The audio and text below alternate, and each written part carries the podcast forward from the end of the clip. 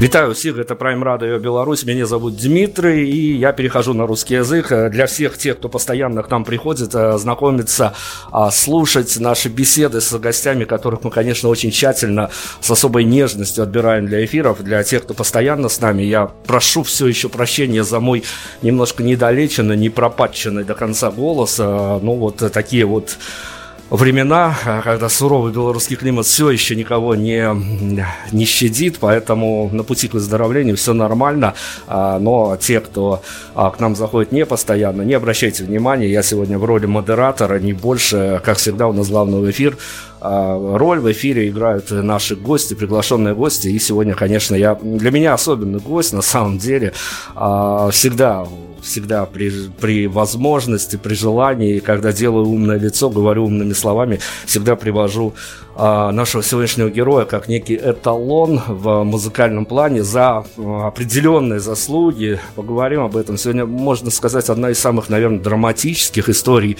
а, в русской музыке. И даже не с авторской точки зрения, а скорее с точки зрения наблюдателя, когда ты следишь десятилетиями за этой историей, тебя иногда расстраивает, иногда завораживает э, все, что происходит э, с группой, с нашим сегодняшним героем. Фронтмен команды «Магнитная аномалия» Антон Вартанов. Прелюдия была долго. Антон, привет огромный. Привет, Дмитрий, приветствую всех слушателей Prime Radio Белоруссию. Кстати, э, Дмитрий, хочу сказать, у нас уже барабанщик Алексей Хлипач, он белорус, и у него в Беларуси родственники даже живут. И с 2001 года Алексей у нас в группе. Мы этот момент все время упускаем почему но зато сегодня все сошлось, что называется, да, вот и ментальные связи у группы «Магнитная аномалия» с Беларуси тут же нашлись.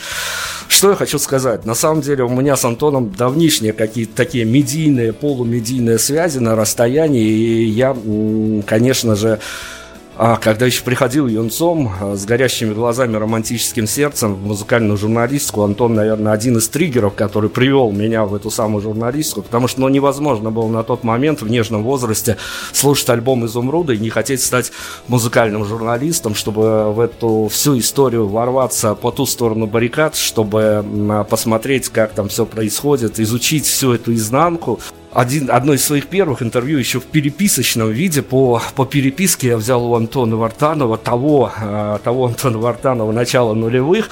И я, честно говоря, готовясь к этому интервью, даже поднялся. Интернет это все помнит, даже если ты не хочешь, чтобы помнили, э, нашел то самое интервью. И меня натолкнул на, на вопрос, с которого я хочу начать. Вот я выхватил себя на ощущение, э, что я, конечно, ни за какие деньги, ковришки и прочее не стал бы читать э, свои какие-то, читать, пересмотреть слушать свои какие-то интервью а, того, как, когда я только заходил на поле музыкальной журналистики, но есть в этом магия какая-то. Почему, Антон, как тебе кажется, почему происходит такая штука с журналистами, с людьми, которые освещают медиа, с медиа-менеджерами? Они хотят как можно скорее забыть то, с чего они начинали, и чтобы это все из интернета стерлось, чтобы никаких следов их юношеских э, статей, интервью не оставалось. Но с музыкантами происходит абсолютно обратная история. Их всегда, но практически процентов 60-70 случаев всегда их любят за композиции с первого, второго, ну, на крайний случай, третьего альбома. Почему тебе кажется, э, такая, это, это мистика, это э, положение вещей или что? Почему у музыкантов все сразу получается, а журналисты и медиа-менеджеры и вот этого обслуживающий персонал а старается забыть все, что было с ними в романтической, но все-таки в такой медийной юности. Не знаю, возможно, это какие-то комплексы, как еще объяснить. На самом деле это нормально, что то, что твоя работа, которую ты делал, когда только начинал, а потом, когда ты приобрел опыт, э, когда стал более совершенным, совершенным в этом ремесле, да, какие-то первые работы могут не нравиться. А мне как раз со своей стороны очень интересно, если у тебя сохранилось интервью, то первое присылай, мне, мне интересно будет почитать э, то, как я тогда отвечал на вопросы, как изменились мои мысли, проанализировать это, что осталось неизменным, что изменилось во мне. Так что если есть интервью, присылай.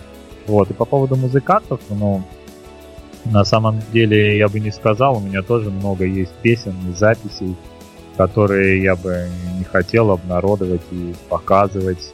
Это вот э, первый, ну, у меня очень много песен, я начал очень рано сочинять песни, лет в 14, и там много есть песен, которые никогда не обнародуются, потому что это просто такой э, рабочий материал, когда я нарабатывал опыт. Ну, чтобы чему-то научиться, нужно просто делать много повторений. Неважно, журналистикой ты занимаешься, музыкой, или подтягиваешься, или шта, спортом, да, штангу поднимаешь. Просто чем больше ты будешь делать повторений какого-то действия, тем будешь совершенней в этом действии становиться. На тот же турник, да, первый раз подходишь к турнику, и бывает, ну, у кого-то получается там пять раз сразу подтянуться, у кого-то 10, а кто-то не может ни разу. И зачем этого стесняться? Просто если каждый день подтягиваться, в итоге там даже тот, у кого с первого раза ни разу не получилось, он может подтянуться больше того человека, кому сразу было изначально 10 дано, если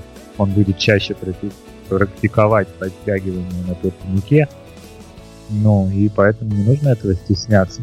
Нужно смотреть самый конечный, наверное, результат чему в итоге все пришло. Ну да, давай тогда еще дальше немножко о горе журналистке, поговорим о горе журналистах, э, в том числе и обо мне, как о представителе этой профессии, куда уж тут денешься. А после вот этого пошлого, конечно, слова, но в медийном пространстве апеллируют привычными терминами, после а, вот этого громадного камбэка, который ты совершил уже опять-таки под неймингом «Магнитная аномалия», ты раздал достаточно большое количество интервью, хороших и разных, но тем не менее, я понимаю, а, те смыслы, которые вкладывают журналисты, когда задают тебе определенные вопросы, и все-таки человек, который отсутствовал в медиаполе, его а, достаточно просто расспрашивать, с другой стороны, никогда не настроишься на текущую повестку, что называется, и приходится а, уползать по большому счету в бэкграунд и там копаться, но тем не менее, твое впечатление после возвращения вот как раз-таки о а, журналистике, о каких-то Почувствовал ли ты, что в этом поле что-то изменилось, либо вот тут как раз-таки как, как будто все замерло, ты что в начале нулевых раздавал интервью примерно с тем же набором вопросов, то и осталось. Твои впечатления вот об общении с журналистами? Я так сказал, вот э, у меня впечатление такое, ну не хочу никого обидеть, но э, это просто такая политика сейчас у средств массовой информации. Э, раньше именно должны были быть там ведущие, журналисты, они тоже были такими мощными личностями, интересными. Вот. И, а сейчас это ушло, да, если какая-то радиостанция или телеканал в большинстве случаев нужен...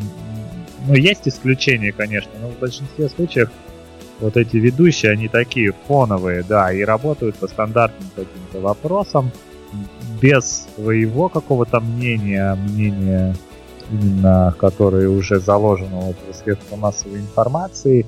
Немного, ну, опять-таки, не хочу никого обидеть, немного безлика как-то все стало. Раньше все-таки каждый ведущий, каждый журналист, даже, ну, даже в газетах, в изданиях были некоторые журналисты, они были прям личностями, и даже артисты хотели, чтобы вот именно этот человек у них взял интервью, чтобы именно он о них не писал. А сейчас такого мало. Ну, зато, может быть, это куда-то в блогерство переросло, в какое-то блогерское пространство, и там на YouTube или еще где-то есть какие-то свои, да, звезды, личности, которым тоже там артисты хотят попасть на интервью, но даже учитывая вот это все равно в настоящее время таких вот ярких медийных именно журналистов, личностей намного меньше стало, как мне кажется. Это правда, это абсолютная правда, но тогда давай за другую зацепимся историю, которая, ну, наверное, тебе гораздо ближе, потому что она не столь публичная, она, наверное, а, такая по-человечески более переживательная, более внутренняя, более действительно вовнутрь растет своими корнями. А какими-то, я не знаю, тут ты будешь апеллировать какими-то общими фразами, либо, может, сошлешься прямо вот на какие-то абсолютно конкретные эмоции, что тебя зацепило, а может быть, что-то зацепило, но не так, как хотелось бы, зацепило. Твой, э, твоя реакция на а вот как раз-таки э, уже не журналистский, а абсолютно такой нормальный человеческий фидбэк на твою пластинку, на твое возвращение. Все-таки а, понятно, что планов ты никаких не строил, как это все будет, что, как что откликнется, как что отрикошетит, но тем не менее фидбэк есть, он достаточен, его можно даже проанализировать, даже на основе тех же откликов в соцсетях. А, ну, тебя удивило, расстроило, обрадовало. Вот твоя палитра впечатлений от а, фидбэка от публики. Ну, в первую очередь я бы хотел сказать, что к чему я пришел, что а, основное, что вот я со своей стороны мог сделать лучше, и группа «Магнитная аномалия», да, мы могли чуть, наверное, более качественно именно в плане звука выдать аль- альбом не сильно, но могли. Вот. А по, именно по самим песням и материалу немножко, конечно, людям непривычно, потому что сейчас э, русский рок э, свелся к тому, что он очень такой мрачный, депрессивный, там такие песни э, мы живем для того, чтобы завтра сдохнуть, допустим. Ну, вот такие настроения в большинстве своем у русского рока. Ну и плюс э, алкогольная составляющая, да, там тот же эфир, если послушать, там радиостанции какой-то пророк, там, ну, которая крутит рок-песни, очень много песен, где будет там какие-то дети Портвейна, там, или там джин, ну, все-все-все про алкоголь. И русский рок сейчас свелся к тому, он начинался со, с какой-то свободы, да, какой-то мудрости, глубины, а свелся в итоге к депрессии и алкоголю. Вот. А мы сейчас, можно сказать, противоположность этому, потому что, да, у нас тоже есть грустные песни, даже сейчас новые какие-то мысли, но в целом мы за позитив, за добро и хотим публику настроить на что-то положительное, да, если Цой пел «Мир идет на тебя войной», вот, весь мир идет на меня войной, да, мы поем «Мир идет на тебя добром», вот. И поэтому немножко еще аудитория вообще такой нет, потому что те, кто слушает рок-музыку, они привыкли к войне, депрессии, там, вот такой всякой э, негативу. А тут мы такие, вроде музыка роковая, все роковое, а посыл абсолютно другой. И поэтому тут должна формироваться абсолютно новая аудитория, либо какие-то люди должны переключаться и сами понимать, а действительно, зачем видеть э, черную маленькую точку на огромном белом листе, если можно смотреть на белый лист и все белое. Вот, и поэтому это такой достаточно долгий процесс, и то есть даже если мы запускаем ту же таргетинг рекламу, я даже не знаю, куда ее запускать, даже таких настроек нет в выборе аудитории, то есть я не могу выбрать нужную аудиторию, потому что она не распределена, можно сказать, ее особо не существует. Вот, поэтому нам сейчас приходится с нуля создавать ну, новую аудиторию, грубо говоря, для себя же сами. Слушай, удивительное совпадение, на самом деле, вот буквально вот-вот, что называется у нас в эфире, а, побывал а, еще один человек из а, того рода музыки, который тоже со своей группой в этом году совершил камбэк, так называемый, а, тоже группа с историей. Дима Нестеров у нас побывал из группы «Свинцовый туман», который тоже орудовал в 90-х, в начале нулевых. Он практически... Я помню такую группу, да. Да, практически... Даже 100... еще раньше нас. Вот, да, да, да, это, это было еще, еще раньше вас, да. Это правда. Но он практически с той же интонацией сказал, что я понимаю, как писать музыку, я понимаю, что я хочу высказать, я понимаю те смыслы, которые я хочу воспроизводить по публику, но я не понимаю, как это работает в отсутствии лейблов, в отсутствии медиа. Я не понимаю, как он, буквально цитирую, он говорил о том, что не понимает, как э, ему донести до аудитории, как вот эту вот нишу а, свою аудиторию вычленить, поэтому вы тут абсолютно сходитесь. Ну, наверное, это и не просто так, потому что теперь все перемешалось и в медиапространстве, и как человек, который изредка с неохотой меняет все-таки музыкальную журналистику на политическую, я могу сказать, что, конечно, и повестка дня совсем другая, и музыканты сейчас играют совсем другую роль, но тем не менее, тем не менее, это же а, ну, достаточно неожиданная, опять-таки, история для тех, кто за тобой, за твоей группой мониторил, вернуться с очень светлой повесткой в то время, когда а в более сытые и спокойные времена группа «Магнитная аномалия», она не то что противоставляла себя всему миру, но там хватало достаточно таких философских а, заездов в очень широкие поля, что заставляло аудиторию задуматься, и где-то в очень мирные, спокойные нулевые, и даже в начале а, последний ваш альбом, который был в активной фазе выпущен, это был альбом на игле, там совсем уж не то что песни протеста, но очень такая взбалмошная в хорошем смысле слова. Мы опередили пластинка. тогда время, да, вот если сейчас взять то, что сейчас происходит, вот сейчас этот альбом более, наверное, актуальный, даже песни «Мы заперты в Картер в огромной стране» и так далее. А тогда в то время все хотели просто развлекаться, влюбляться и так далее, да, поэтому вот группа «Звери» очень сильно прокатило, потому что такие были совсем тексты простенькие про любовь и в то же время все роково. То, что и нужно было тому времени. Но я к чему? Я к тому, что это действительно неожиданный посыл от вас вернуться с достаточной а, толикой большой позитива в своем творчестве, со светлыми и даже а, композицией на лету, что называется, перетрансформируется. И... Я думаю, и сейчас мы опять опережаем время, потому что, я думаю, лет через 10 э, примерно об этом будет петь очень, о том, о чем мы сейчас поем, будет петь большинство российских рок-музыкантов. Просто у нас все с запозданием происходит в стране. Но это же какая-то литературная история, уже даже не столько музыкальная, сколько литературная, а когда этот же человек а, несколько в другом медиа-имидже, с несколько другим а, медиа-посылом в одном из своих, а, что называется, таких знаковых произведений сейчас со сцены поет, что в этот раз все получится, кроме того, как в аналах истории значилась глобальная фраза «ничего не получится». Это что для автора все-таки понимать что целое поколение выросло на тексте про «Ничего не получится» и про посыле о том, что а, вот действительно практически все потеряно и как бы удержать остатки, а теперь это светлый позитив. Это в этом есть какое-то миссионерство на данный момент? Нет, миссионерства нет, просто автор понял, что на самом деле он глубоко заблуждался, вот, и все вот эти депрессии, стереотипы были навязаны просто извне, и автор заглянул внутрь себя, вглубь себя, вот, и увидел, что на самом деле все по-другому, и нужно слушать этот свой внутренний голос.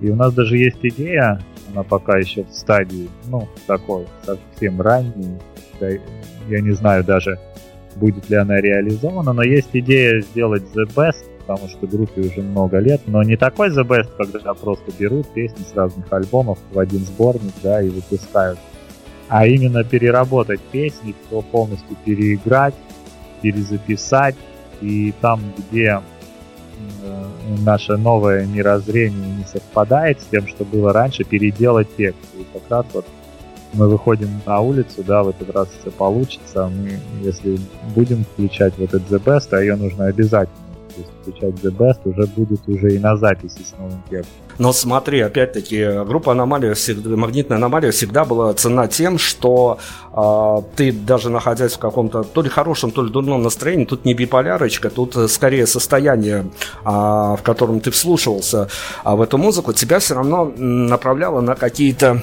переосмысления своей реальности, вот прям повседневной реальности, то есть ты мог включить один определенно взятый альбом, прослушать его от начала до конца, и что-то твоем мире переворачивалось, даже если до этого тебе было комфортно. Про некомфортное состояние я уж вообще не говорю. А, все-таки а, это же такая историческая уже перспектива, историческое событие. Извини, тем, что перебиваю, я примерно понял, о чем ты, что даже, ну, если неправильно я понял, перебей меня ты. ну, есть много людей мне пишет, что вот, когда грустное настроение, вот вас послушаешь, даже те песни старые, которые депрессивными я считаю, вот, и настроение менялось, поднималось. Об этом ты хотел сказать, что несмотря на депрессивный материал, наоборот, люди выходили в позитивное состояние Ну, я скорее, я скорее о том, что э, я уверен, что определенному кластеру аудитории хочется, чтобы группа «Магнитная аномалия», по крайней мере, в их личных историях оставалась э, такой, как она была, без э, изменений. И меня, честно говоря, вот правда, я понимаю, я почему заехал на авторские ощущения, я понимаю, почему Антон Вартанов поет про «теперь у нас все получится», но, с другой стороны, э, у меня в этот момент почему-то вот к, к кнопочке «стоп», чтобы остановить вот это вот свежее влияние авторское в своей личной истории, тянется рука, и хочется, чтобы группа а, в какой-то момент оставалась такой, какой она была, и это историческая, исторические факты, с ними не хочется спорить, это как победа в какой-то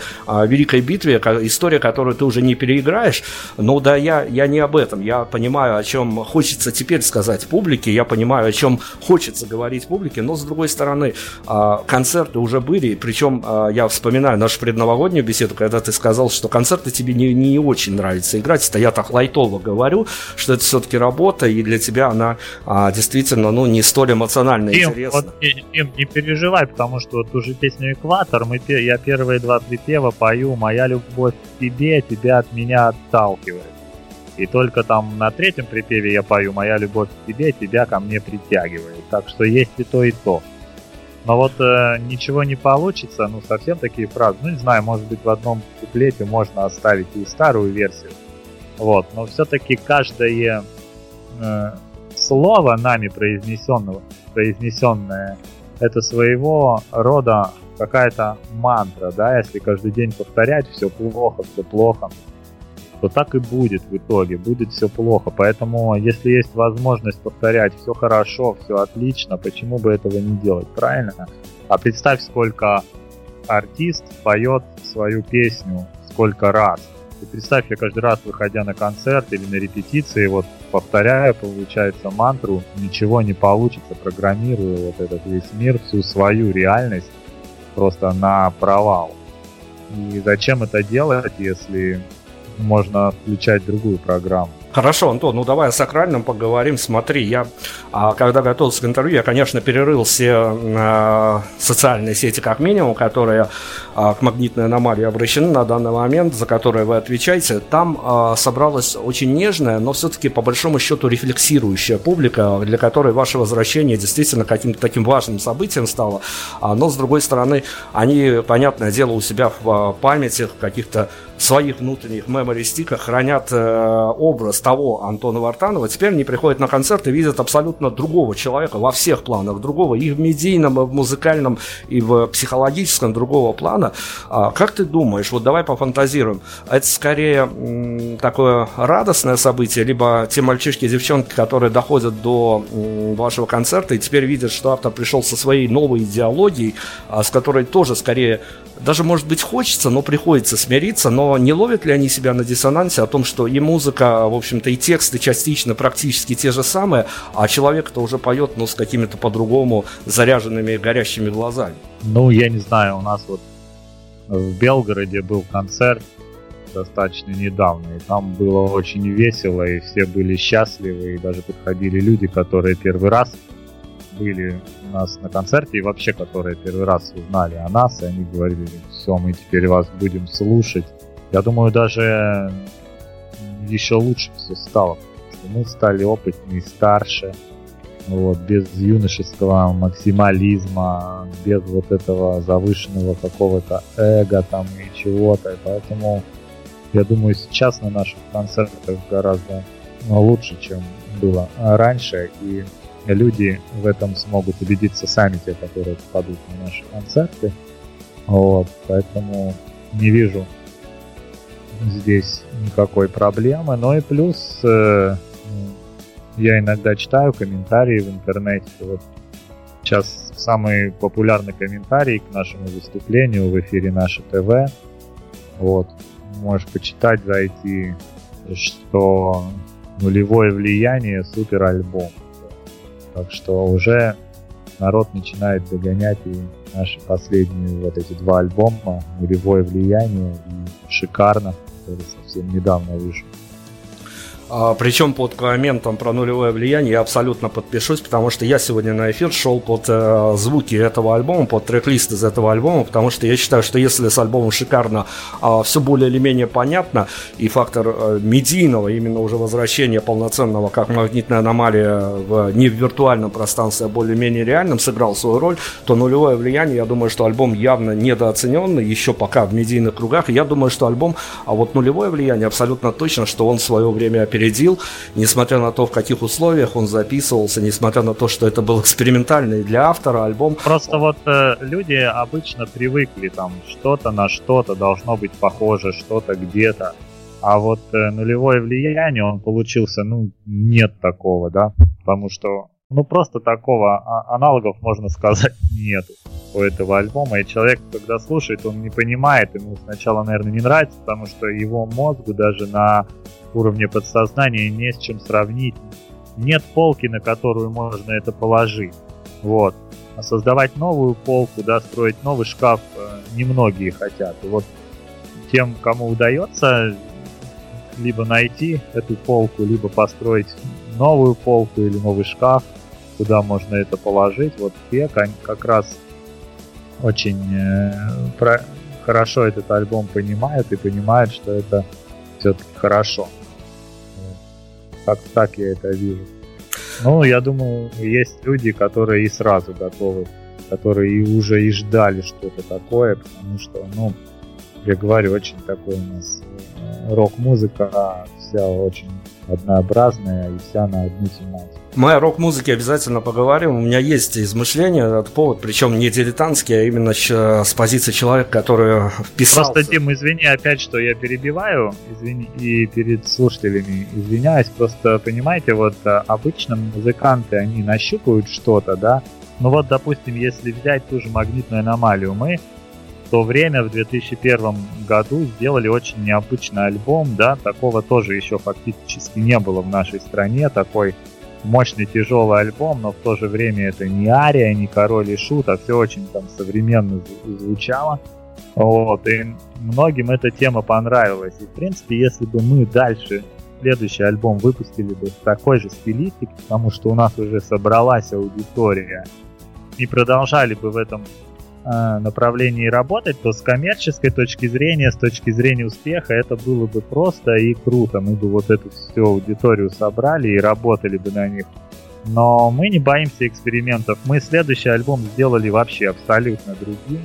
И все, кому понравился наш первый альбом, там больше половины слушателей перестали просто слушать группу «Магнитная аномалия», потому что мы были такой тяжелой группой, без клавиш, а тут вышел мягкий альбом в изумрудах с клавишами. И очень немного людей на самом деле было, которые восприняли оба этих альбома, которым понравился и наш первый альбом, и второй. Вот, но они такие были, но немного. А дальше э, третий, четвертый, пятый альбом, они все очень-очень-очень разные. Мы вот э, не цепляемся за что-то, а постоянно э, не, не могу сказать экспериментируем, а просто делаем то, что нам нравится, не ориентируясь на какой-то бизнес, коммерцию.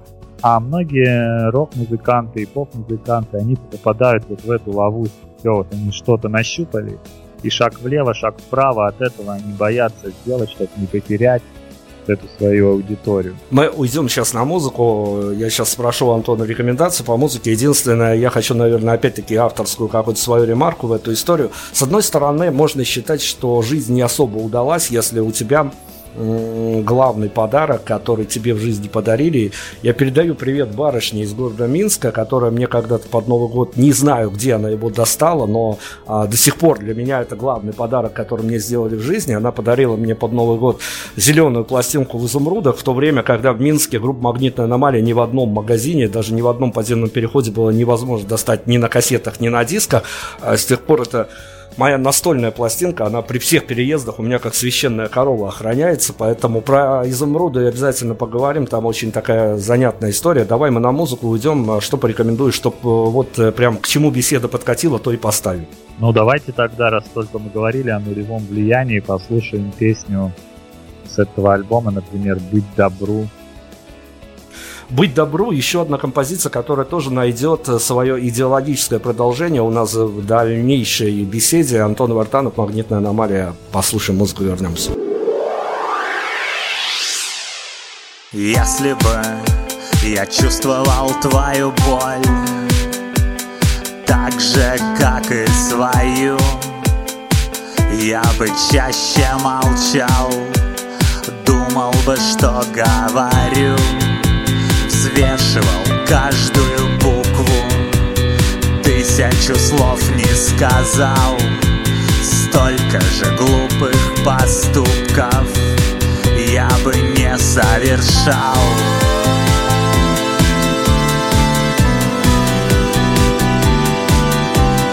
Если бы он чувствовал боль чужих Так же, как и свою он не стрелял бы в других.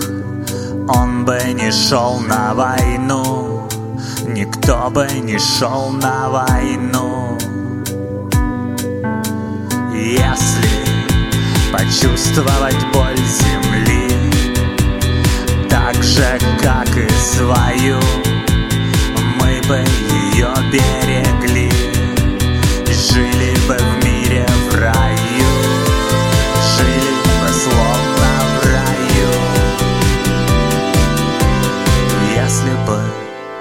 Чувствовал боль других Существ на планете живых. Так же, как и свою То ты бы оставил в живых. Ты бы оставил в живых. Ты бы себя не простил За то, что в них видел еду За то, что ты их не щадил Почувствуй боль как свою. Чувствуй их боль как свою.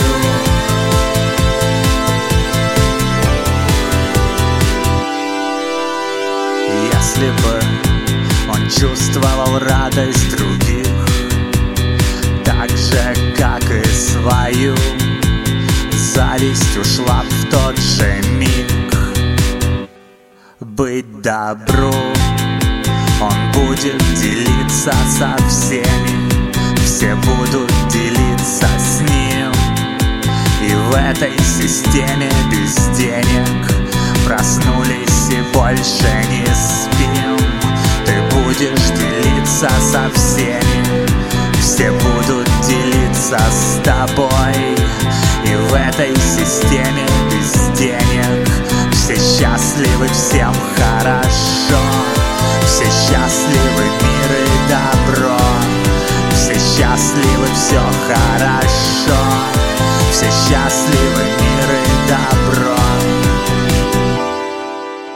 Если бы ты чувствовал боль других Так же, как и свою Ты бы оставил в живых. Ты бы остался в живых Антон Бартанов у нас сегодня в эфире, фронтмен группы «Магнитная аномалия». И, ну, если у меня возможность, я, конечно, заеду на тему альбома в «Изумрудах», потому что хотя бы ненадолго сбегаем в этот бэкграунд. А тут вся проблема в том, что в русской музыке не было другого такого альбома, не было ровным счетом потому, что такого концептуального альбома не создавал никто. И именно, а, скажем, альбома о неразделенной, это я лайтово говорю, можно сказать, и жестче несчастной любви не создавал а, ни, ни один исполнитель, ни одна группа. Вот про кто из молодых, кто не из олдскула, отыщите, сейчас это вообще не проблема в открытом доступе, все, отыщите, пожалуйста, и послушайте альбом от начала до конца. А, такой пластинки действительно о чувствах, о несостоявшихся на тот момент чувствах а, никто не записывал. Вот скажи, пожалуйста, это а, как же надо было угораздило? Я-то понимал все, потому что примерно в сам в таком нежном возрасте слушал, но я и теперь с волнением слушаю эту пластинку.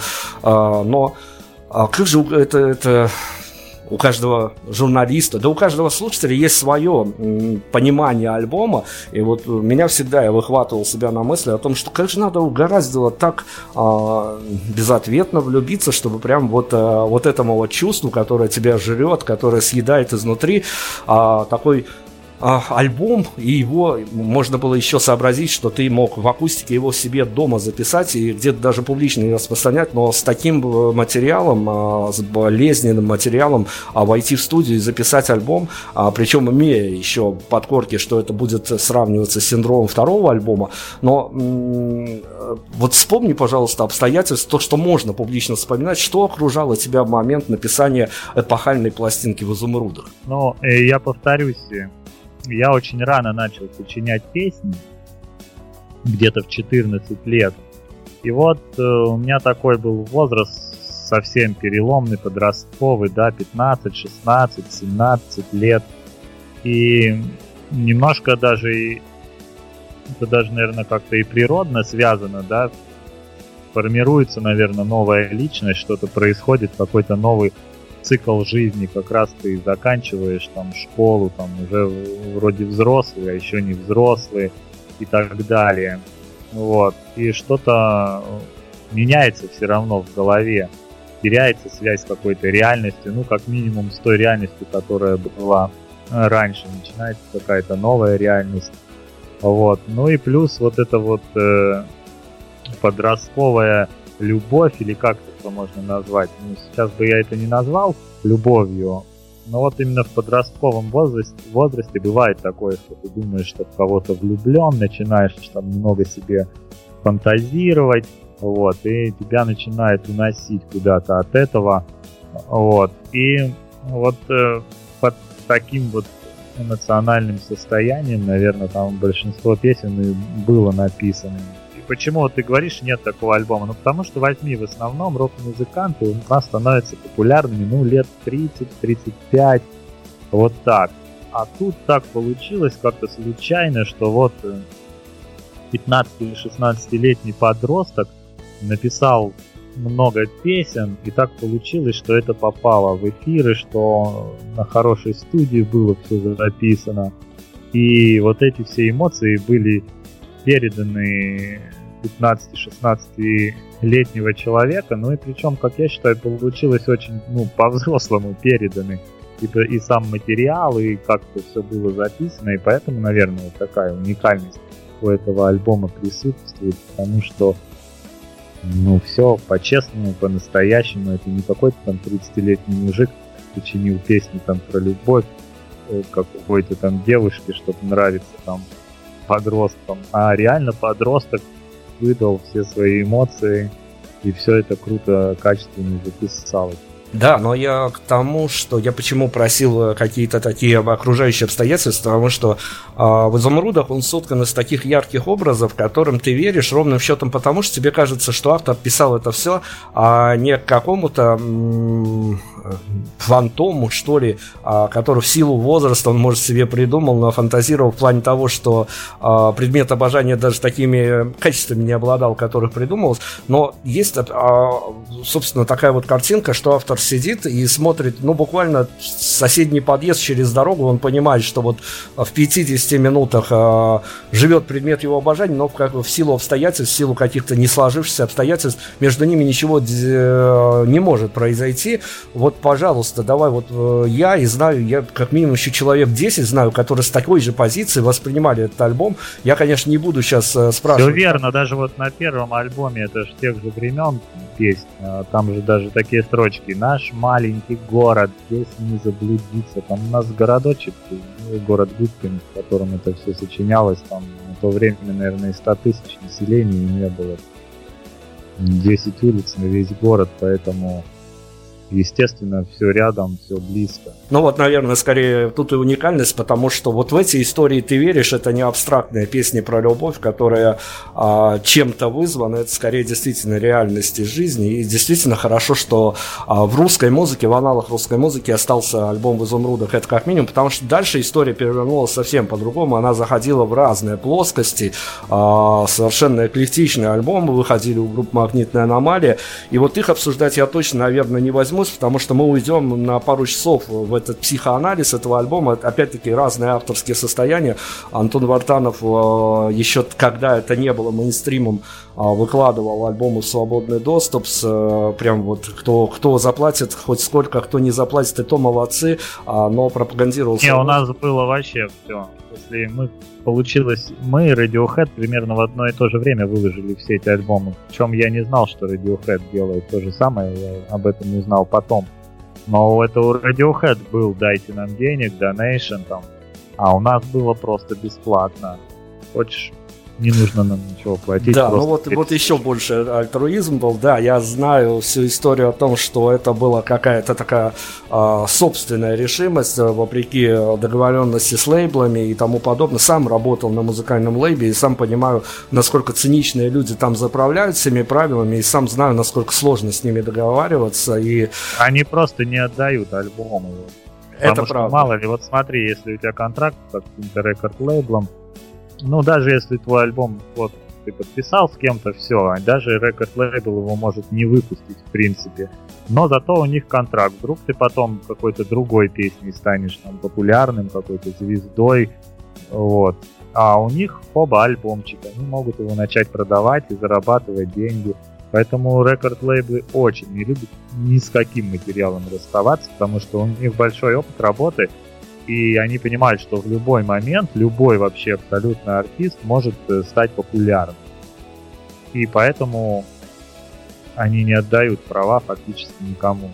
И причем Антон еще вам рассказывает историю компании CD Land, которая на тот момент являлась одним из наиболее адекватных major лейблов, а, потому что были еще куда хуже истории. Ну да, вот я же говорю, что мы уйдем в, это, в эти дебри, поэтому я, наверное, нырнул в твой бэкграунд уже, когда а, магнитная аномалия стала на творческую паузу, а в твоем сознании она уже, скорее всего, закончилась, но ведь все равно же медийные всплытия сопровождались, и в один прекрасный момент ты замечаешь Антона Вартанова, ну, прям вот, если есть э, какое-то представление, по крайней мере, у русского человека, таких северных широт, о райском месте на земле, ты замечаешь Антона Вартанова совсем другого человека уже на тропическом острове, а, в общем-то, в в убежище от людей, от рекорд-лейбла в том числе. Слушай, расскажи, пожалуйста, я понимаю, что это очень долгая история, что это поиски себя, что это а, усталость от всего, что это усталость, может быть, даже прежде всего от окружения, от окружающих,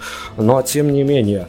А, как тебе кажется, вот человек, который пережил, там тоже есть э, некая цикличность, и есть какой-то цикл, который ты переживаешь и понимаешь, что возвращение к цивилизации, оно неминуемо?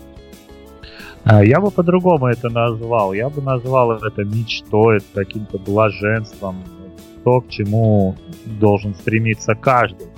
И я считаю, у меня получилось э, добиться такого в жизни, что я смог жить сначала в горах э, на границе с Абхазией, в Сочи, а потом и уехать э, жить на тропический остров, когда у меня можно сказать, никаких обязательных дел не было. Вот, только живи себе на природе, занимайся своим садом, строй себе дом. Ну, у меня такая была концепция, я все своими руками делал, поэтому сказать, знаете, когда все думают, что ой, там он на острове живет, у всех картинка такая была про меня на тропическом острове, что я там целыми днями валяюсь в гамаке, ничего не делаю, отдыхаю там, ем фрукты и в океане купаюсь. А на самом деле, ну, все это не так. Жить на острове это тоже большой труд. Я полностью своими руками построил дом. Там э, растительность очень быстро растет. То есть у меня был участок 30 соток, чтобы за ним смотреть. Это постоянно там э, с мачетой косишь эту траву, деревья, да, если хочешь вырастить плодовые какие-то. Мне кажется, что просто там оп, оба сейчас все быстро растет. Да, все быстро растет, но и те деревья, которые не приносят плоды, они растут в 10 раз быстрее. Буквально дерево там может вырасти где-то за месяц, но высотой где-то с четырехэтажный дом. Вот, и таких деревьев много, и там э, твое манго не пробьется среди них вообще при таких обстоятельствах, и поэтому это очень интересно, и я бы не сказал, что я хотел возвращаться в цивилизацию, просто так сложилась сама жизнь. У меня вообще не было мысли возвращаться в цивилизацию, и сейчас я все-таки стремлюсь опять вот это все вернуть, что исчезло.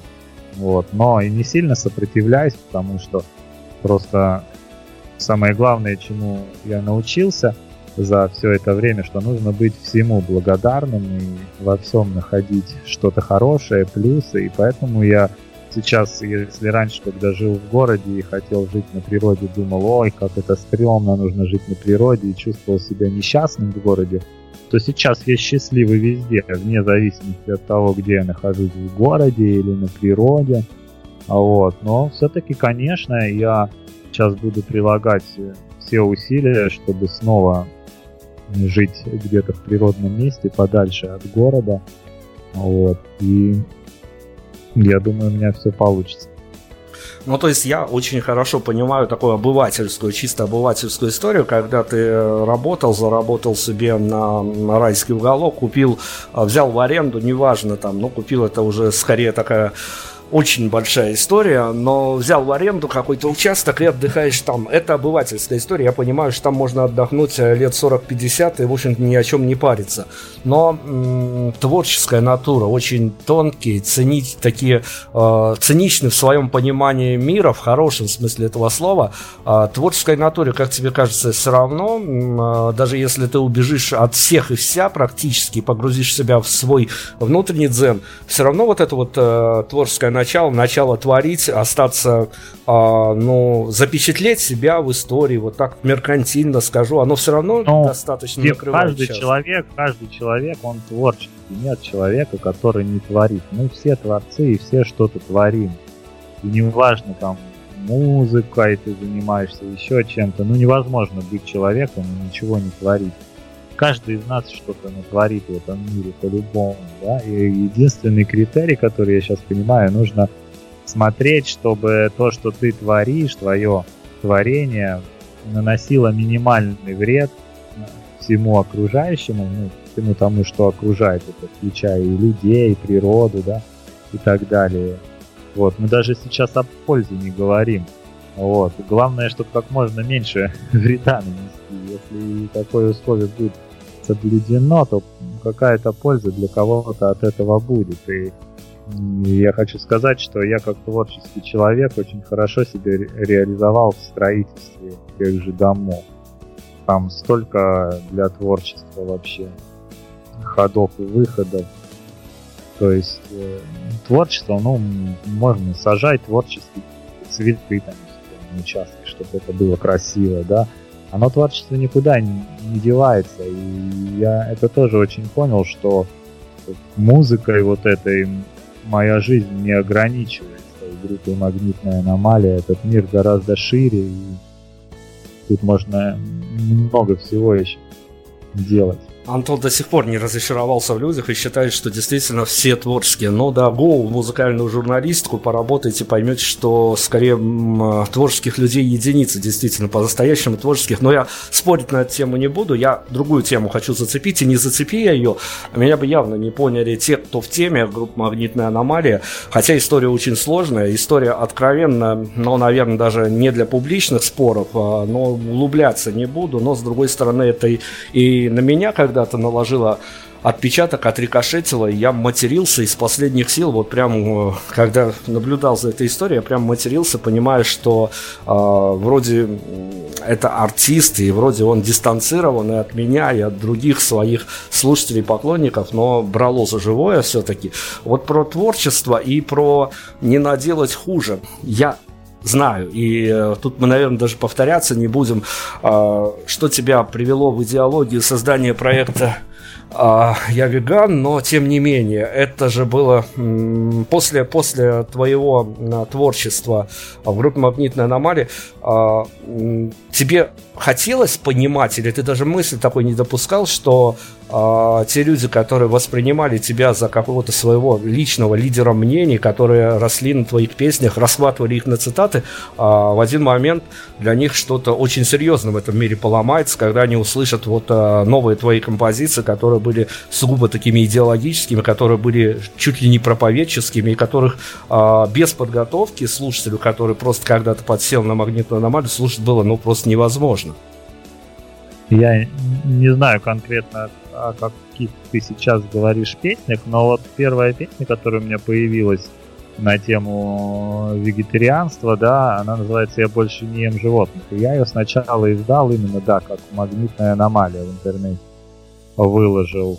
Вот, но я как раз думаю, что именно тот мой слушатель, который именно понял, в чем фишка творчества группы «Магнитная аномалия», что автор максимально честен и старается не обманывать.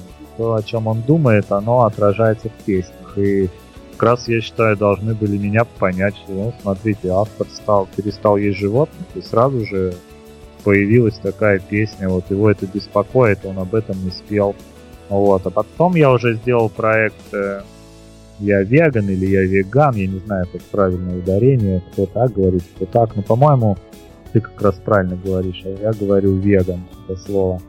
Вот, и Просто потому что понял, да, что не все это поняли, и зачем это магнитной аномалии продолжать, чтобы там и людей не нервировать. Ну и плюс я подумал, а у магнитной аномалии эта песня э, противоречит э, моему новому видению.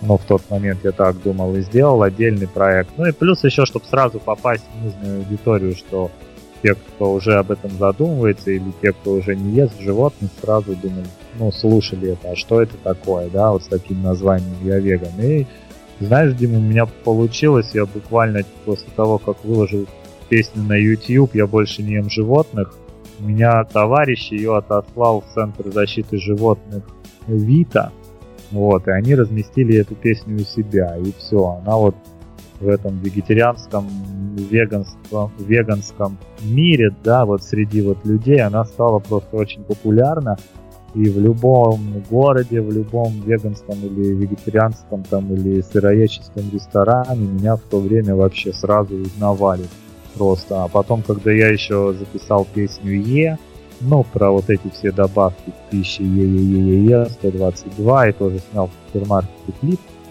на это меня еще больше стали узнавать, и даже уже просто начали люди в магазине меня узнавать, даже не в каком-то веганском месте, а просто даже там э, ну, два случая было в Сочи один раз вообще.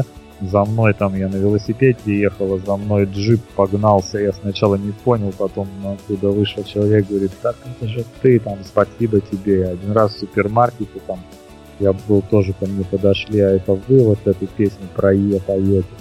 Вот, то есть, и причем, знаешь, это обычно какие-то деньги тратятся на пиар, раскрутку, а тут можно сказать, получилось э, сделать очень популярный проект, вообще никаких денег не потратив это. Единственное, очень некачественно я все записал, потом многие песни, и поэтому сейчас все изъял из интернета. Хочу все перезаписать и заново выложить, но решил сделать так. Э, именно я веган для проекта, я соберу именно все песни, которые остро как раз на эту тематику я больше не ем животных, там Е, мир без насилия. Просто в проекте «Я веган» было много песен, которые вообще не на эту тему, но люди их даже не слушали, потому что раз так называется, значит, думаю, там будет все про то, что нельзя там, употреблять пищу животных, и никак эти песни э, особо не были восприняты именно э, людьми, которые не придерживаются такого образа жизни. И поэтому эти все песни я переработаю в будущее альбомы группы «Магнитная аномалия», а там очень много шикарных песен. Вот, а именно где-то около 10 песен именно на веганскую тему, на тему вегетарианства будут собраны в один альбом, который будет у исполнителя «Я веган», и, и я думаю, этот один альбом такой и останется. Хотя если я потом насочиняю еще песен на эту тему, может сделаю второй альбом. Но пока в планах нет. Пока в планах, чтобы вот у исполнителя Веган был альбом один и конкретно все песни на эту тематику. Но вся эта веганская история, это э, публика очень специфическая. Я бы не сказал, конечно, сектантская, но тем не менее э, достаточно специфическая, достаточно узконаправленная публика, которая, а, ну вот, э, заморочилась, называется, на одной Но теме. я бы так не сказал, ты знаешь, потому что... Ну нет, Антон, я не о людях сейчас, я как раз-таки о медийном влиянии, потому что примерно с такой же историей я сталкивался а, по, а, скажем так, общественному резонансу. Есть и другая тусовка, которая тоже заморочена на определенных своих ценностях, и все другое их не волнует, и они тоже выцепляют музыкантов. Я сейчас, как ни странно, вот абсолютно две, две разные истории, но я прошу понять меня как журналиста. Я сейчас об общественной значимости. Я примерно с такими же параллелями столкнулся в ЛГБТ-истории. А, тоже люди очень заморочены своими ценностями. Для них а, свой мир а, существует, остального всего как бы и нету. И все крутится возле их а, каких-то ценностей. И веганская история примерно такой же психологической направленности. Вот когда ты очутился в этом мире, все-таки ты понял, что а, там есть своя идеология, своя психология, но она достаточно, по сути дела, в повседневной Дим, жизни я, да, я от, оторвана от реальности. Нет, я бы так сказал. А, то есть э, просто есть что-то общепринятое, да, но это не значит, что это истина да, просто вот принято всем так делать. Да, а почему иногда ты людям задаешь вопрос, а почему? И люди не знают, что ответить. То есть, ты понимаешь меня, нет? Абсолютно вот, есть понимаю. какие-то привычки, а ты спрашиваешь человека, а зачем ты это делаешь? И потом ты ему приводишь кучу при аргументов вообще, ну просто настолько явных, что это делать глупо, и на самом деле лучше такого не делать, потому что это вредит и ему, и всем остальным, и так далее. А тебе и человек это понимает, но его это начинает злить, потому что он понимает, что это же его такая, блин, привычка, и все его делают, и его бабушка так делала, и дедушка, да, как ему сказали. И на самом деле это неправильно. Современный человек должен смотреть на мир шире, анализировать не только то, что заучено с детства. Если там мои мама с папой что-то делали каждый день, мне нужно подумать, так, они заблуждались ли мои мама с папой, или если там нам говорят, что а вот там тогда-то там тысячи лет назад люди вот там в шкурах мамонта, да, ходили. А есть ученые, которые анализируют, что шкура мамонта была такой толстой, что ее бы человек не смог бы на себе таскать, и даже копьем он бы ее никогда не пробил. И единственное, оказывается, что доказывает, что люди охотились на мамонтов, это что находили рядом кости мамонтов и кости людей близко друг от друга. Все, других доказательств этому нет. Все остальное сделал кинематограф и всякие книжки, мультфильмы, то, что люди охотятся на мамонтов. Вообще нет доказательств такому, чтобы там человек там как съем шел на мамонта, а научные доказательства говорят об обратном, что такая толстая была шкура у мамонта, что человек таким копьем никогда бы ее не пробил, что там чуть ли даже пуля бы ее не пробила современного пистолета, понимаешь? Но уже у нас в сознаниях там вот эти картинки, как люди там на мамонтах охотятся. И ты если человеку скажешь, что а, возможно было по-другому, ну меня что же там не было, я не могу утверждать, как было. Может быть, все охотились, может быть и нет. Но как минимум вот это нужно понимать, что это не стопроцентная истина, что возможно по-другому было. Вот. И когда начинаешь об этом задумываться, вот, о таких вещах, а их миллион, вот куда, куда ни посмотри, там, тоже питание, там, в ту же историю, то понимаешь, что там вообще не разобраться. Просто. Но самое главное, что понимаешь, что официальная информация это не обязательно правда. Что есть вероятность, что это все ложь, вся официальная информация. И когда это понимаешь, ты уже смотришь на мир шире, уже, смо... уже верь, ну, читаешь официальную информацию, смотришь, что еще есть на эту тему, вот, несколько других источников, и уже своей головой начинаешь анализировать и примерно думать, как на самом деле могло быть, да, можно вообще вы, выдумать свою гипотезу. А в питании все гораздо проще в том же, потому что это все можно на себе проверить. Вот. И я когда начал на себе проверять, перестал пить алкоголь. Ну вот тот же алкоголь. Даже есть выпуск на, на ОРТ в новостях. Это тоже миф, что там э, рюмочка там вина полезна, да научно доказано, даже вот ведущий ЛРТ говорит, что даже вот бокал вина это трэш как вредно. Вот. Лучше его не пить. Но у людей стереотип, что люди выпивают бокал вина, и поэтому они там долго живут и так далее.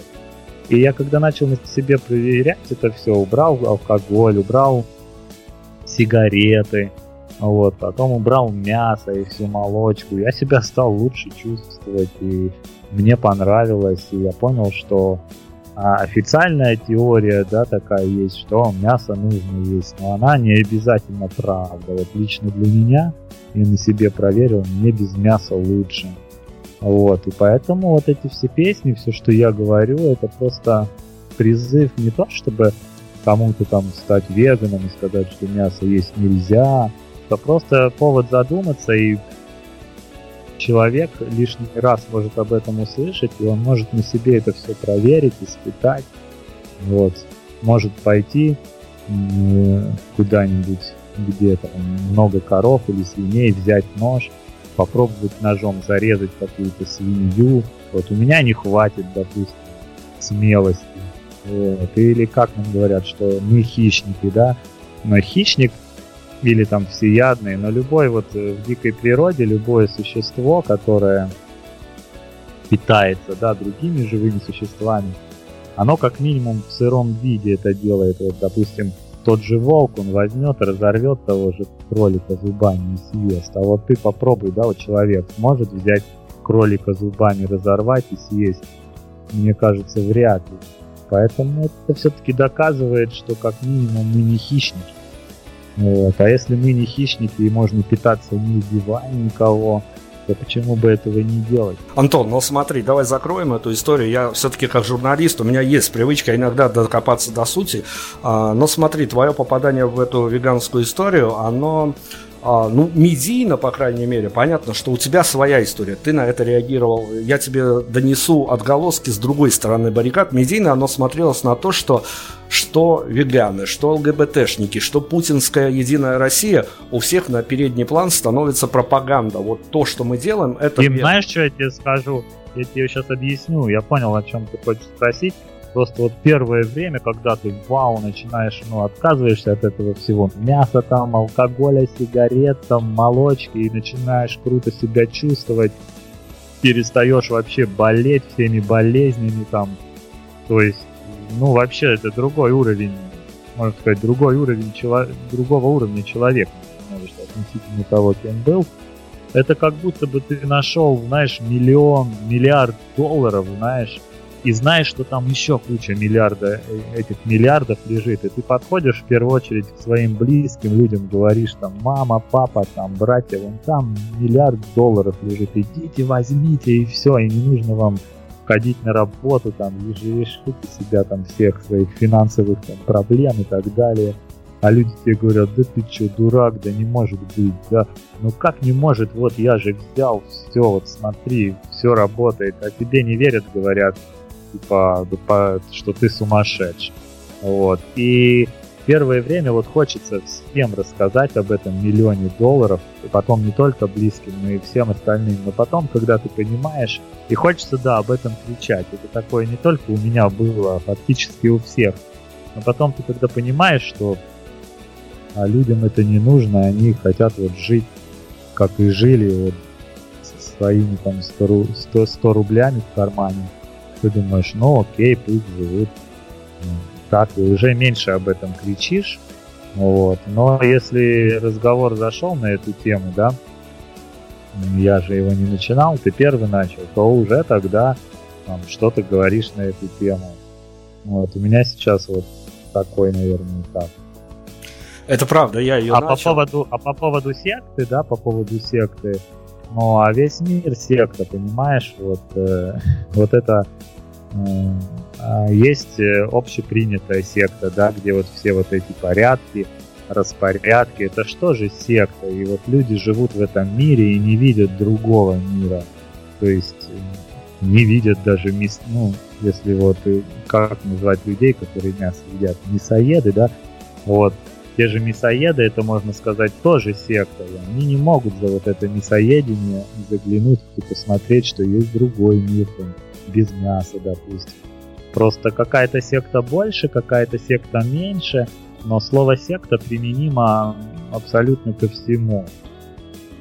Но почему-то сектой называют меньшинство.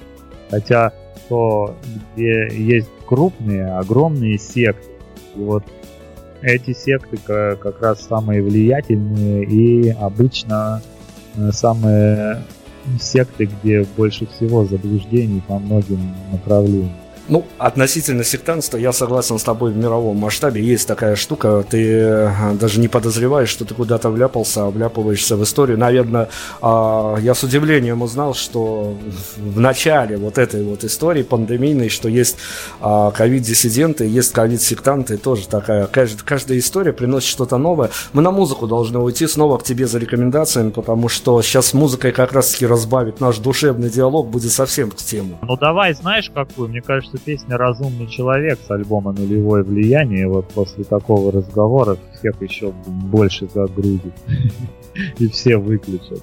радио. Ну, я думаю, что все-таки мы не располагаем до конца аудитории, тем более, что у нас еще много, ну, по крайней мере, по таймингу мы успеем вложиться. Да не, шучу, но разный человек, мне кажется, подойдет. Ну, если песни подгонять как-то под тематику разговора, да, Мне кажется, мы, это мы, логично. Мы за концепцию, мы за концепцию, да. И спасибо за логическое продолжение. Антон Вартанов, мы вернемся после композиции. Прайм Радио. Ваш правильный выбор.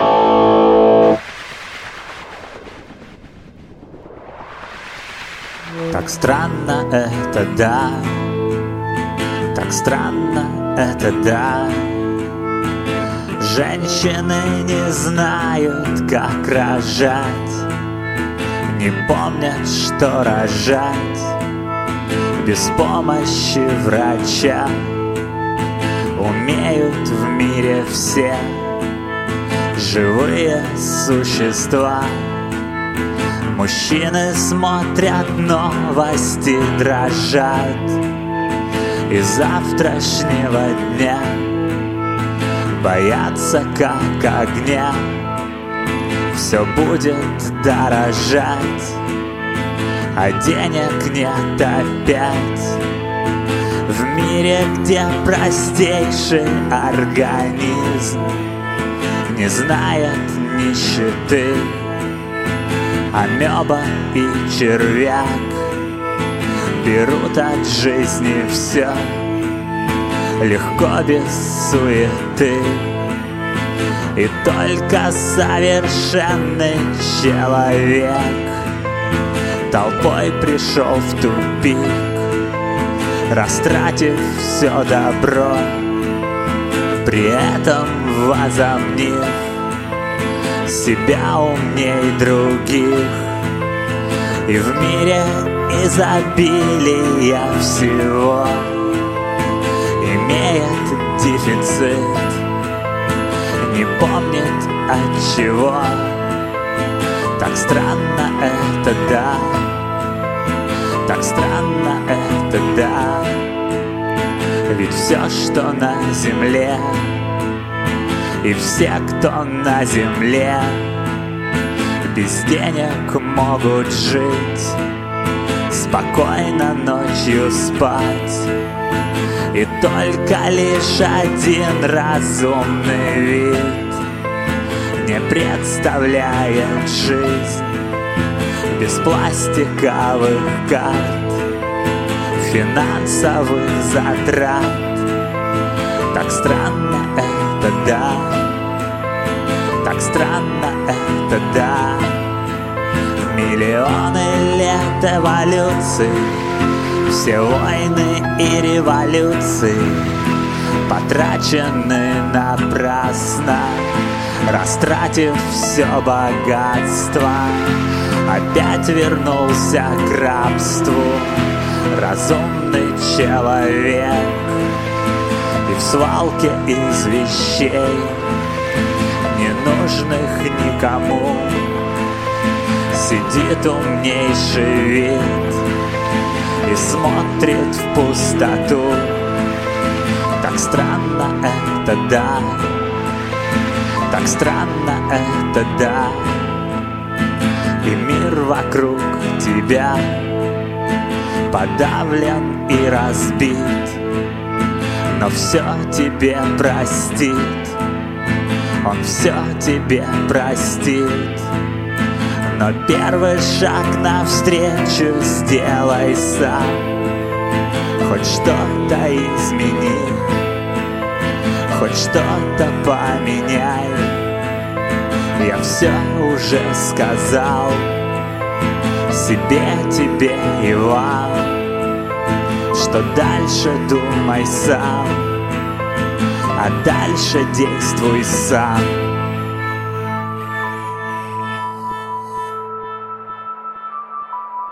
Фронтмен группы «Магнитная аномалия» Антон Вартанов у нас сегодня в разные дебри, честно сказать, занесла наша такая эклектическая беседа, но как-то по-другому, потому что почитайте, э, попробуйте помониторить. Э, и да, толщину шкуры мамонта. Ну, толщину шкуры мамонта это уже, это уже научно-популярное, так скажем, изыскание, но попробуйте помониторить просто и медийную историю, и человеческую историю этого человека. А, там хватает разных разворотов. И давай э, все-таки во время сегодняшнего вернемся. Я готовюсь к интервью, опять-таки, а, прочитал, что одним из триггеров, которые тебя позвали назад в музыку, вообще это как-то как мифическая немножко штука, но не обошлось без какого-то косвенного участия, косвенного влияния а, лидера группы «Свидание». Э, это из того, что было высказано, но все-таки твой главный триггер, который тебя завел снова в музыкальную историю, когда ты понял, что ну, по правилам играть у тебя не получится. Ты уже поиграл и с лейблами, поиграл и с инди направлением продвижения своего творчества. В общем-то, и там, и там трудно. Зная, как это все работает, зная правила, зная, какие циничные люди, а, если и утратили свое влияние в качестве каких-то менеджеров, но все равно, а, по большому счету, на федеральных радио, телеканалах они по-прежнему главенствуют. Зная все это, что тебя заставило вернуться? Вот э, я бы, как и раньше, в принципе, я и планировал записать вот альбом вот этот шикарный, который сейчас вышел, и сильно его не хотел рекламировать, там, лезть на радиостанции и так далее. Но я хотел в том же формате все и делать, как и раньше, да, начиная с альбома «Солнце», который вот. Но здесь, э, если говорить о, говорить о триггере, здесь, конечно же, моя жена Стелла, она вот захотела, чтобы это стало более широко известно, более широко популярно. И она вот э, занимается всем вот этим продвижением этого материала и так далее. Вот, ну, понимаешь, Дим, любому другому там человеку или продюсеру, даже который бы хотел вложить в это все деньги, я бы, скорее всего, отказал. Вот, но здесь уже такая ситуация, что это любимый, самый близкий человек, и поэтому вот, ну, видимо, только так должно было произойти, чтобы как-то магнитная аномалия снова там появилась на радио, вот, и иначе там, я не знаю, как еще я бы на такое согласился, и вот главное, ну и выступать вот в этих клубах, да, у меня же была такая политика, в принципе, я к этому и придерживаюсь, да, мне не очень нравится выступать в клубах, где там пьют алкоголь, там едят животных, вот, но любовь, и поэтому я на это пошел, потому что Стелла очень хочет себя попробовать в роли продюсера, вот, и поэтому я все-таки на это пошел, на многие вещи закрыл глаза, но я надеюсь, мы сможем выйти на такой уровень, что сможем выбирать какие-то уже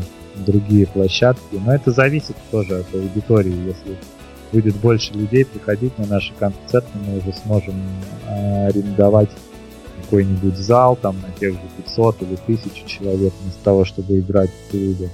Но вот пока так. Главный триггер, именно если говорить о том, что магнитная аномалия снова вернулась в медиа, да, вот это пространство, что у нас снова там в эфире радиостанции, песни там и так далее, это, конечно, вот Стелла и моя жена, моя любовь, и большое ей спасибо. Я не помню, я рассказывал уже в прошлый раз или нет, но мы друг друга знаем прям совсем с детства, с детства. Жили в противоположных домах. Я ее помню еще пятилетним ребенком. Если вот. бы я был конспирологом, я бы сказал сейчас, что существует такая мифическая история, что альбом в изумрудах тоже посвящен Стелле, но это конспирология. Да, вот я сейчас так и, ну знаешь, я сейчас так и думаю, что скорее всего да, потому что вот это вот полностью именно ее образ и у меня перед глазами. И я просто, ну тогда просто она была ребенком, да, я не мог это писать именно про нее.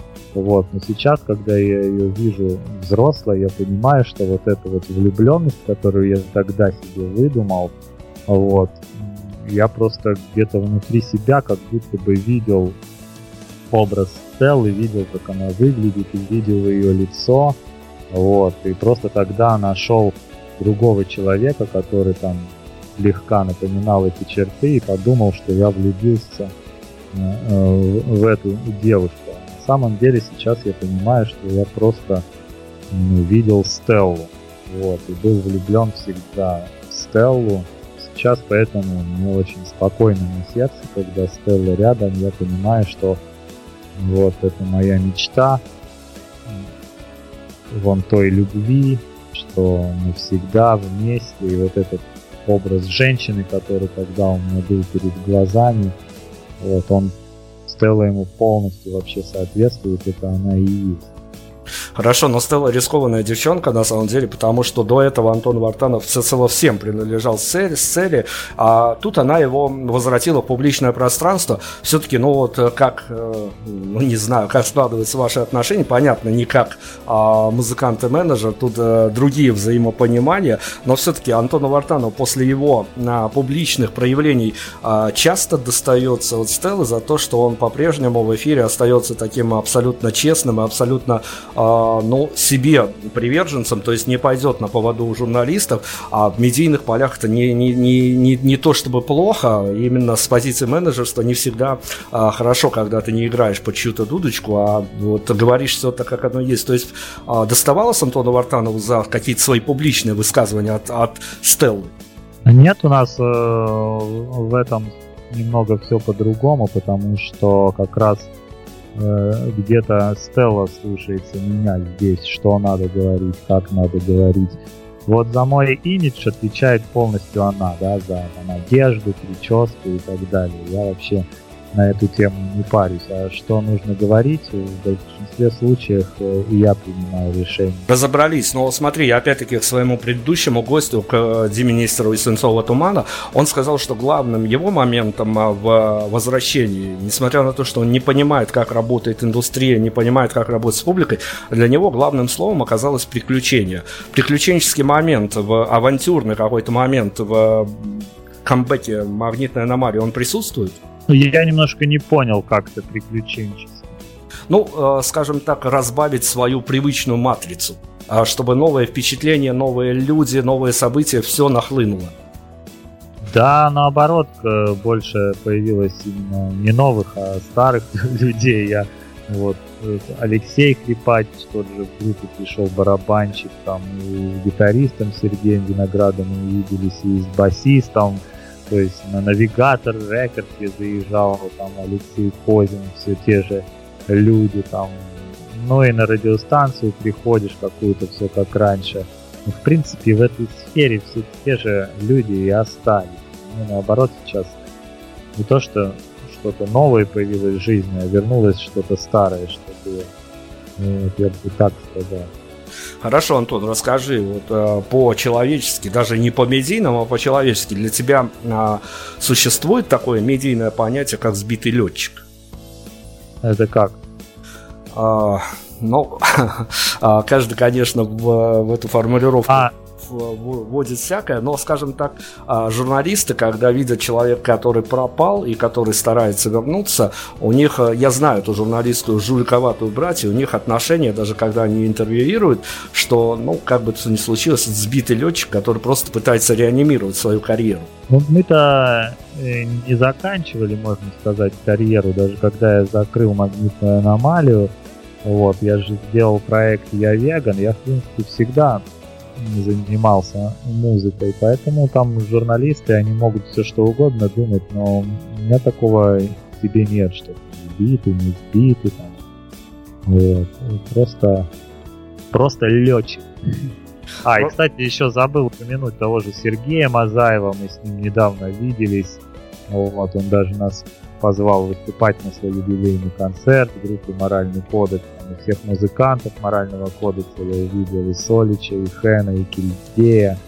То есть э, пока только вот э, старые какие-то приятные воспоминания вот, снова реализуются в настоящем времени, можно так сказать. Давай о настоящем, о прошлом и о будущем. Сразу три эпохи я в один вопрос умудрюсь упаковать. Как ты относишься к, ну, достаточно, на мой взгляд, спорно, если на первый взгляд, но может быть очень даже правдивой и может быть действительно очень честной теории.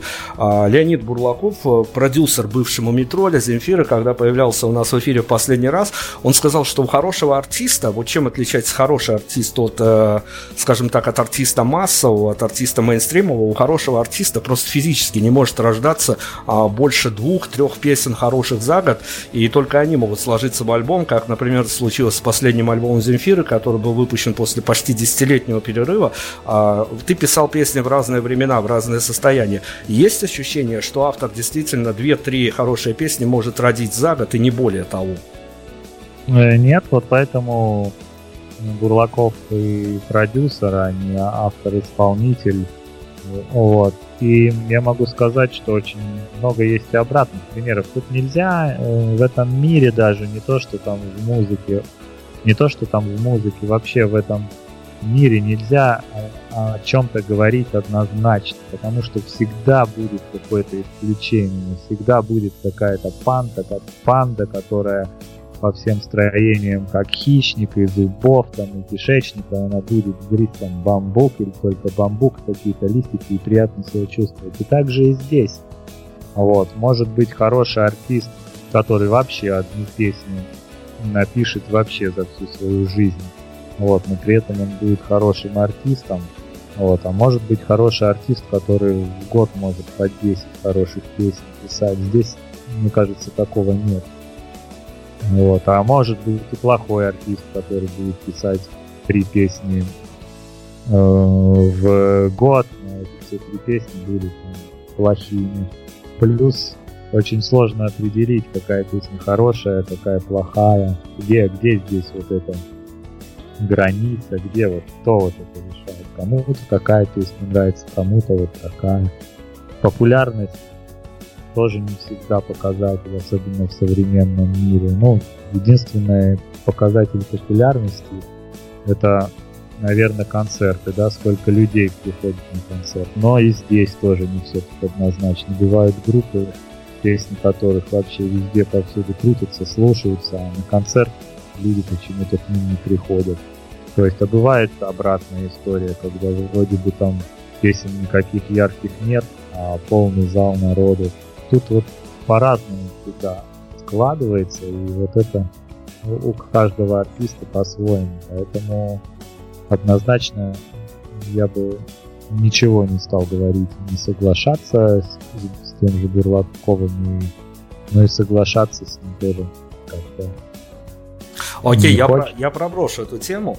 А, смотри, камбэк а, магнитной аномалии, ну такой видимый камбэк, а, соглашусь с этим, что это опять-таки пошло очень понятие, но апеллировать термину, который всем понятно приходится, он совершился в ту пору, когда, в общем-то, группы, которые более удачливые были, чем магнитная аномалия в плане раскрутки и в плане промоушена, а, превратились все как одна практически в какое-то унылое, абсолютно унылое зрелище. Это я говорю как музыкальный журналист, который посвятил свою жизнь этой самой, этому сегменту музыки, но не на талантливую Мумий Тролль, не на талантливую группу Звери, не на абсолютно бесполезную группу Би-2 и прочее смотреть стало абсолютно, и смотреть и слушать их невозможно. Мумий Тролли а, совсем уже до трибьютов каких-то сами себе докатились, группа Би-2 вообще в какие-то бронзовые память не превратилась.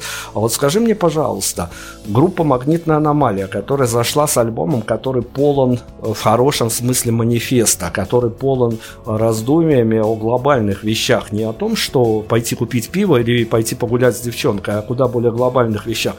А, при каком-то удачном позиционировании она на вот этом вот выжженном поле, потому что, ну, группы ему метро или звери, они все концертируют и, в общем собирают залы, но действительно это уже скорее инерция творческого потенциала.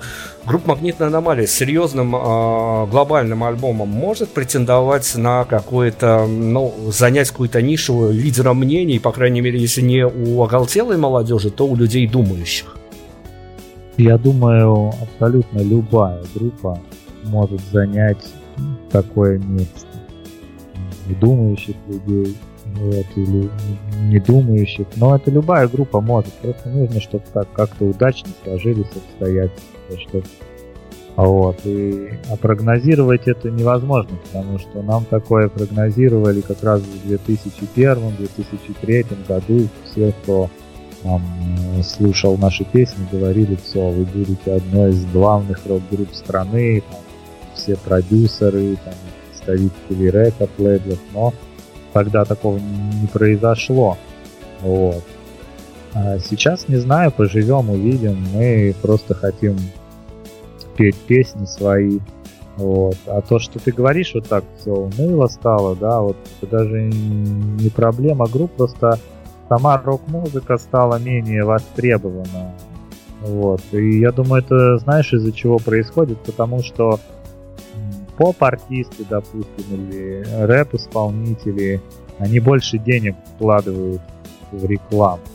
Вот, особенно поп-исполнители. А рок-музыканты, не скажу, что там жадные, но они думают, ну я же рок-музыкант, вот я сочинил песню, и все, я легенда, эта песня сама будет, мне не нужна реклама, продвижение, вот оно само, все меня будут слушать, потому что вот у меня такая песня.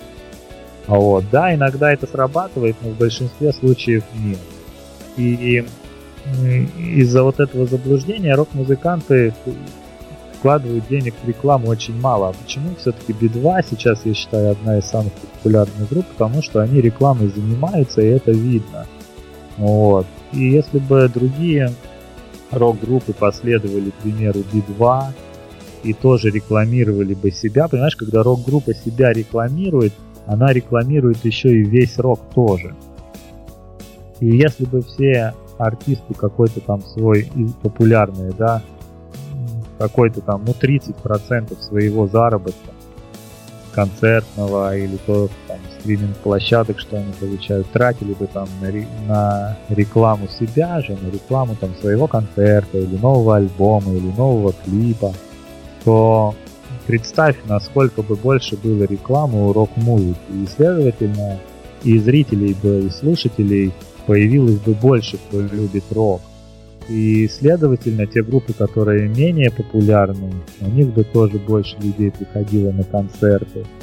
И я думаю, каждая рок-группа, ну вот еще раз повторюсь, 30% дохода хотя бы своего тратила на рекламу, то рок-музыка бы стала более востребованной в нашей стране и более популярной, потому что поп-артисты, они немерено тратят денег на рекламу, свою. И если рок-музыканты это не поймут, что даже вот такие легендарные песни, которым, там, которые сами, там, им тоже не помешает реклама какая-то, вот тогда что-то в этом плане сдвинется. А если рок-музыканты так и будут надеяться, что они написали хит и все, теперь они легенды, то вот эта поп-музыка, там, R&B, вот этот рэп, там, они полностью рок-музыку всю съедят, и буквально через 20 лет ситуация будет еще более печальной. Ну, есть еще один аспект, который я по-журналистски добавлю, о том, что а, помимо всего, что Антон перечислил, еще за последние, ну, десятилетия точно мы отталкиваемся вообще от э, мистической цифры 2014 год по 2021 запросы у публики очень слишком упали, и теперь, в общем-то, трудиться над э, содержанием песенным никто не особо не заморачиваться. Я тебе рассказывал в начале интервью про свой путь в журналистику. А, примерно этим же хочу и зафиналить. А, за годы, которые я провел, я отхватил какие-то, ну, почетные звания, почетные статуэтки и тому подобное. Но в какой-то момент ты ловишь себя на состоянии о том, что ну пустое это все абсолютно, а главную свою работу ты так не выполнил ровным счетом потому, что происходит такая история. На ней никто не заморачивается, возможно, кроме самих музыкальных журналистов. Когда ты отработал около тысячи интервью, у тебя стойкое есть ощущение того, что, во-первых, придя в музыкальную журналистику, ты разочаровался в первую очередь в том посыле, за которым ты шел, потому что ты понял, что лучше бы ты слушал песни артистов, но не разговаривал с ними как спикерами, потому что иногда они совершенно невменяемыми, иногда они просто не соответствуют а, тому, о чем поют, а, проглядывается фальшивость этой истории, но э, большая беда в этом вот в чем. Музыканты пытаются донести свои смыслы, важные им вещи, а большей части аудитории, в общем-то, и не нужно всего этого. А, нужен хороший мотивчик, ну, желательно какие-то запоминающиеся слова и все. В общем-то, идеология музыкальная, те смыслы, которые проецируют музыканты, никому не нужны. И об этом не принято даже говорить в публичном пространстве, потому что ты рушишь всю эту парадигму и интервьюирования, и появления музыкантов а, в публичном пространстве. Но все так оно и есть на самом деле. Вот если а, ты мне на минуту поверишь, что дела так и обстоят, что публике не особо важны смыслы, не особо важны те месседжи, которые ты вкладываешь, а, ты с какими настроениями, не даже не с какими настроениями, но у тебя а, за время твоей артистической карьеры накатывало такое состояние, что понятно, что не зря все, что ты делаешь, но а, больше, э, большая часть того, чего ты хочешь донести до публики, она по неведомым тебе причинам пролетает мимо. Ну, не доходит, грубо говоря. Давай я так отвечу. Знаешь, есть фильм такой, «Идиократия» он называется. Вот. И когда там главный герой фильма в нашем времени, и он абсолютно такой незаурядный человек, среднестатистический, даже ниже, больше там глупому какому-то, но и он потом в машине там времени или там в капсуле какой-то попадает в будущее. Вот. А там уже люди настолько деградировали, настолько отупели, что он там становится самым умным человеком. Вот. И ты, наверное, как сейчас смотришь, да, своими мозгами, да, из того времени и видишь сейчас, что происходит, и ты был и в прошлом, да, и можно сказать, сейчас ты перенесся лет на 20 в будущее, и ты замечаешь, да, насколько люди действительно, как в том фильме, немного стали, не знаю, что мя- мягко скажу, проще, да, люди стали. Вот. Но вот эти люди, новые поколения, так же, как и мы, вот мы с тобой для поколения того, которое было до нас, мы тоже намного глупее. Понимаешь? Но мы с тобой этого не замечаем, потому что мы не были тем предыдущим поколением. И вот и также мы сейчас замечаем, насколько молодежь где-то, как нам кажется, глупее нас. Вот. Но молодежь этого не замечает. И поэтому тут ну, все неоднозначно. Ну, можно сказать, что Дима, ты постарел.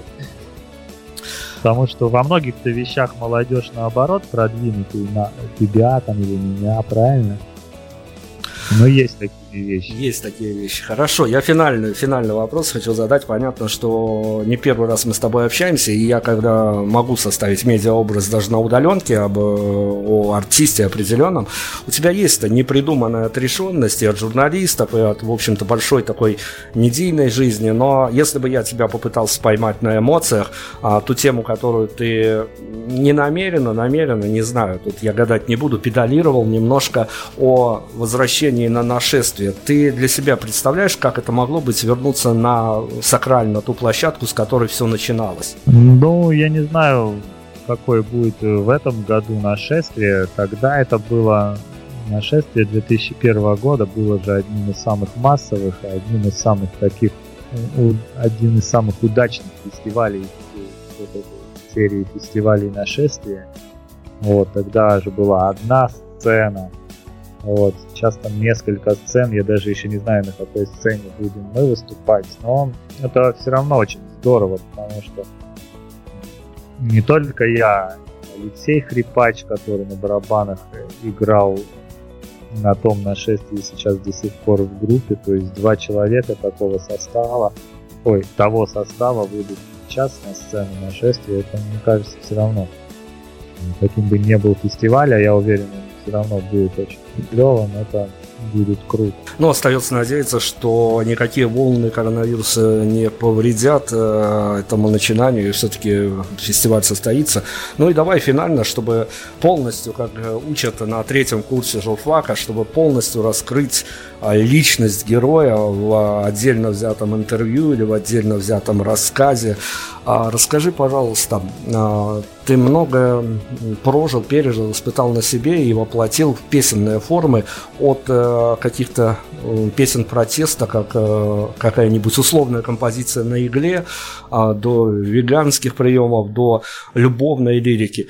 Была ли у тебя какая-то тема, на которую тебе очень бы хотелось э, написать э, хотя бы одно единственное произведение, но ты по каким-то, не знаю, личным мотивам, еще каким-то, звезды так сошлись, но ты с этой темой не справился, а вот тебе на, на эту тему очень бы хотелось музыкально реализоваться. Существует ли такая тема для Антона Вартана? Я думаю, нет такой темы, потому что если я на какую-то тему хочу что-то написать, что-то, да я пишу. Хорошо это получается или плохо, это уже не мне судить, но я об этом говорю. Есть просто темы, которые я знаю, я могу очень круто написать что-то, но я не хочу их затрагивать. Например, ту же политику, она мне вообще сейчас не интересна, или вот эти вот какие-то социальные протесты тоже вот на такие темы вообще не хочется пить. Вот, и хочется поменьше еще трогать э, религию в песнях, хотя я бы здесь мог очень хорошо раскрыться, но не хочу как-то чувство верующих. Ну, кто-то может неправильно это воспринять, какие-то строчки. Вот я думаю, вот две темы политика и религия, где я бы мог интересно много всего там понасочинять, но я эти темы трогать буду помимо. Ну вот, наша беседа финалится, и я честно скажу, потому что ну, я имею право говорить, поскольку я пригласил Антона в свой эфир, я могу сказать, что это исторически значимая группа для, по крайней мере, русскоязычной музыки, и, возможно, а, невозможно вот точно, что группа опережающее время, возможно, нужно только время, чтобы а, все осознать масштаб исторической фигуры группы «Магнитная аномалия». А, Антон, спасибо огромное, что нашел у нас время, хороших тебе журналистов, хороших тебе интервью, главное, хорошей публики, и главное, чтобы, ну, наверное, а, ты вот в этом хаосе, в который ты погрузился, в публичном хаосе, нашел, нашел э, для себя какие-то выходы не только как артист, но и чтобы это не повредило какому-то психологическому состоянию тебя как человека, потому что публичное пространство тоже иногда бьет и рикошетит не так, как нужно. Мы тебе от всей души желаем, чтобы все у тебя и у твоей группы было хорошо, чтобы мы получили еще пару лонгплеев. Ты пишешь длинные альбомы, это всегда приятно, приятно погрузиться не, не на какое-то пространство сингла, а на длинный альбом. Спасибо тебе большое. А все-таки такую пафосную фразу скажу, патетическую, но с другой стороны, я думаю, что многие из твоих поклонников точно под нее подписались. Без тебя бы русская музыка была немножко другой. Спасибо тебе огромное. Спасибо, Дима, тебе за такие добрые слова. Ну и аналогично я и тебе желаю как можно больше интересных гостей, много слушателей, здоровья, счастья, любви и всего-всего-всего самого светлого, доброго и настоящего. И всем радиослушателям огромное спасибо, кто слушал этот эфир. И всего самого теплого и доброго. Ну, я думаю, что будет очень логично, если мы с твоего позволения зафиналим композицию Алло Стелла. Это прям вот подведет такую магическую черту под нашим сегодняшним интервью. Да, согласен. Алло Стелла, трек из альбома шикарный, группа «Магнитная аномалия». Альбом вышел не так уж давно, так что если кто не успел, не отследил, упустил, помечайте яркими маркерами для себя это событие. А, пишите нам свои фидбэки, мы передадим Антону, как на вас повлияла эта пластинка. Она сложная, она сложная в понимании, она а, очень э, в какие-то моменты жизнеутверждающая, в какие-то моменты на подумать. Э, там весь спектр в нее вложен. А, всем пока, всем спасибо, всем огромной удачи в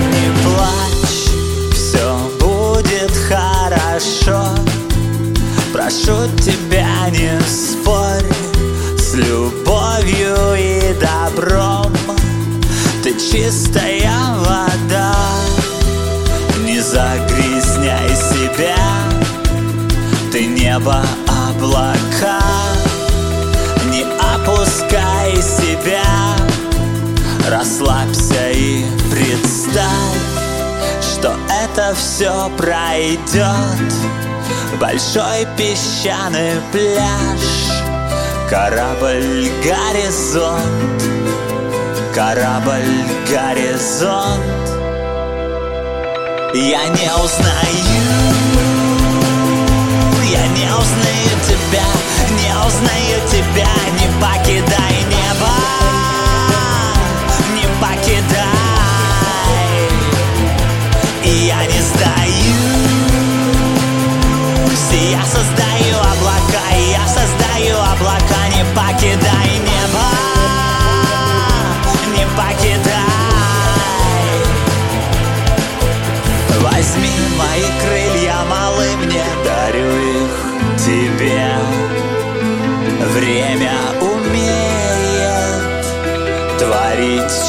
чудеса Возьми мои крылья, малы мне Дарю их тебе. Возьми мои крылья Твори чудеса И я узнаю Я узнаю тебя